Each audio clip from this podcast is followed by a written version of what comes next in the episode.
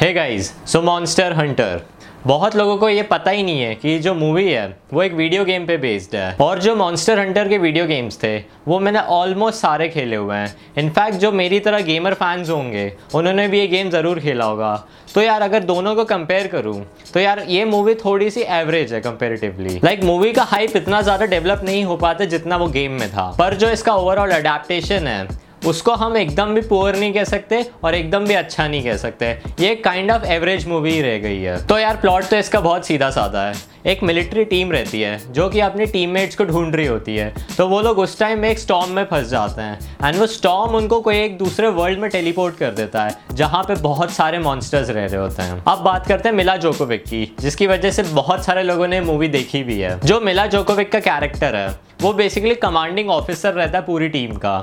And वो ना धीरे धीरे करके एक एक लोग मरते रहते हैं और एंड में मिला जोकोविक अकेली बच जाती है। उसके बाद वो फिर मॉन्स्टर से लड़ती है एंड थोड़े टाइम बाद ही उसको एक हंटर मिल जाता है जिसका कैरेक्टर प्ले किया टोनी जा ने।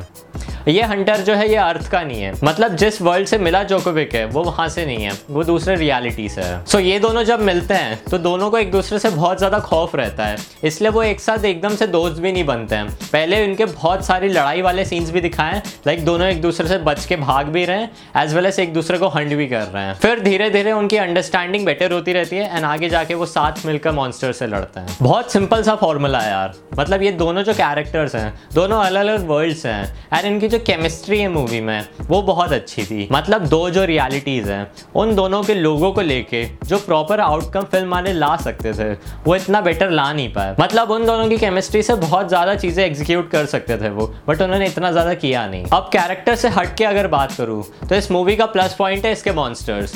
इसके मॉन्स्टर्स जो हैं वो बेसिकली बहुत ज्यादा रियलिस्टिक लगते हैं। मतलब तुम्हें देख के लगेगा कि यार ये रियल वर्ल्ड में हो रहा है, ये एनिमेशन या सीजीआई नहीं है। और जो इसके कैरेक्टर्स हैं वो proper A to Z game से लिए हुए हैं। उनके कैरेक्टरिस्टिक्स, उनके नाम तक एक्चुअली गेम से लिए हुए हैं। सीजीआई बहुत अच्छा है मॉन्स्टर्स का, एक एक छोटी छोटी डिटेल देखने को मिलती है तुम्हें। जितने भी मॉन्स्टर्स है उनकी जो राइवलरी दिखाई है जो ह्यूमंस के साथ वो बहुत ज्यादा इंटरेस्टिंग थी देखने को। और जो सीन्स दिखाए जिसमें प्रॉपर मॉन्स्टर्स ऑन स्क्रीन हमें देखने को मिलते हैं उस टाइम पे ना एक प्रॉपर सी हल्की सी lightness as well as darkness देखने को मिलती है हमें स्क्रीन पे, जो कि देखने से पता चलता है कि यार अब मॉन्स्टर आया है। तो वो बहुत ज़्यादा यूनिक डायरेक्शन था। देखो अगर प्लस पॉइंट्स की इतनी बात की है तो थोड़ा सा नेगेटिव बता देता हूँ तुम्हें। देखो मूवी ना थोड़ी सी बोरिंग है, मतलब मुझे तो वो पर्सनली थोड़ी बोरिंग लगी। बहुत सारी चीज़ें ना रिपीटेटिव सी और बहुत स्लो स्लो लग रही थी। मतलब पता चल रहा है कि दो जो कैरेक्टर्स हैं, एक तो टोनी जा का और एक मिला जोकोविक का, वो दोनों लड़ भी रहे हैं एंड पास भी आ रहे हैं। उनका भी सीक्वेंस कुछ पंद्रह या बीस मिनट का था मूवी में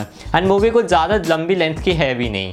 तो यार वो थोड़ा सा बोरिंग हो जाता है। मतलब आगे जाके भी वो मॉन्स्टर्स को धीरे धीरे करके मार रहे हैं तो कुछ एक्स्ट्रा एलिमेंट्स नहीं है मूवी में। मतलब आप मॉन्स्टर्स को मरते हुए देखोगे, इसके अलावा आपको स्टोरी में कुछ नहीं मिलेगा। अगर आप एक्शन एडवेंचर मूवीज़ के बहुत बड़े फ़ैन हो एज वेल एज उसमें मॉन्स्टर्स मिक्स कर दो तो ये मूवी तुम्हारे लिए वन टाइम वॉच तो ज़रूर है। और तो और अगर तुम मॉन्स्टर हंटर फ्रेंचाइजी के अच्छे फ़ैन हो तो फिर यार ये मूवी तो तुम्हें मिस नहीं करनी चाहिए, क्योंकि इसमें सारे जो मॉन्स्टर्स हैं वो मेरा पर्सनल फेवरेट चीज़ें थी मूवी में। और जो सबसे घटिया चीज़ लगी मुझे मूवी की वो थी उसकी एंडिंग।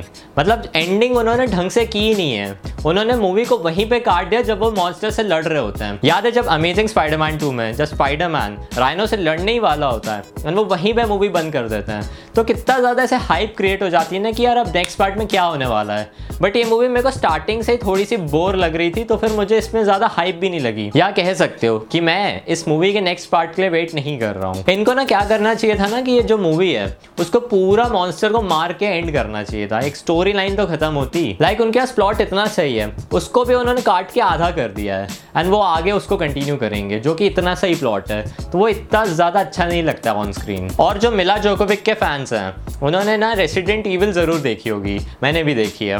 तो जो उसका कैरेक्टर था उस मूवी में जैसा इस मूवी में भी ऑलमोस्ट सेम ही है। लाइक like, वैसे ही एक्शन सीन्स हैं, वैसे ही उसकी फाइटिंग टेक्निक्स रहती हैं, थोड़ी ज़्यादा पावरफुल रहती है, ऑलमोस्ट सेम है। बहुत चीज़ी सी स्क्रिप्ट थी मूवी की एंड उन्होंने मॉन्स्टर्स पे इतना ज़्यादा ध्यान दिया नहीं। मतलब मॉन्स्टर्स के सीजीआई पे बहुत ध्यान दिया है बट वो इतना अच्छा इम्प्लीमेंट नहीं कर पाया मूवी में। एक और चीज़ मुझे अभी याद आई कि जो मूवी का जो पूरा सेटअप था वो ना ऑलमोस्ट लाइक अस्सी परसेंट ना रेगिस्तान के सेट पे ही बेस्ड है। मतलब जितने भी मॉन्स्टर्स आ रहे हैं वो ऐसे डेजर्ट एरिया में ही आ रहे हैं तो वो थोड़ा सा बोर हो जाती है ऑडियंस। लाइक यार तुम्हारे पास पूरा वर्ल्ड है, तुम उस मॉन्स्टर्स को थोड़ी नई जगह भी तो लाओ ऑलमोस्ट सारे मॉन्स्टर्स रेगिस्तान में ही आ रहे हैं। ओवरऑल अगर मैं बात करूं तो इस मूवी को मैं max to max four point five stars दूंगा टेन में से। और ये ना इतना बुरा एडेप्टेशन भी नहीं है गेम का, देख थोड़ी सी बोरिंग है बट तुम एक बार इसको ज़रूर देख सकते हो।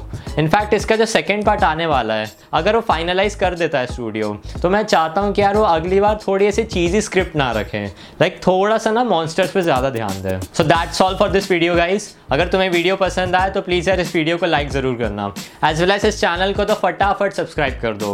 एंड मैं तुम्हें मिलूँगा अगले वीडियो में।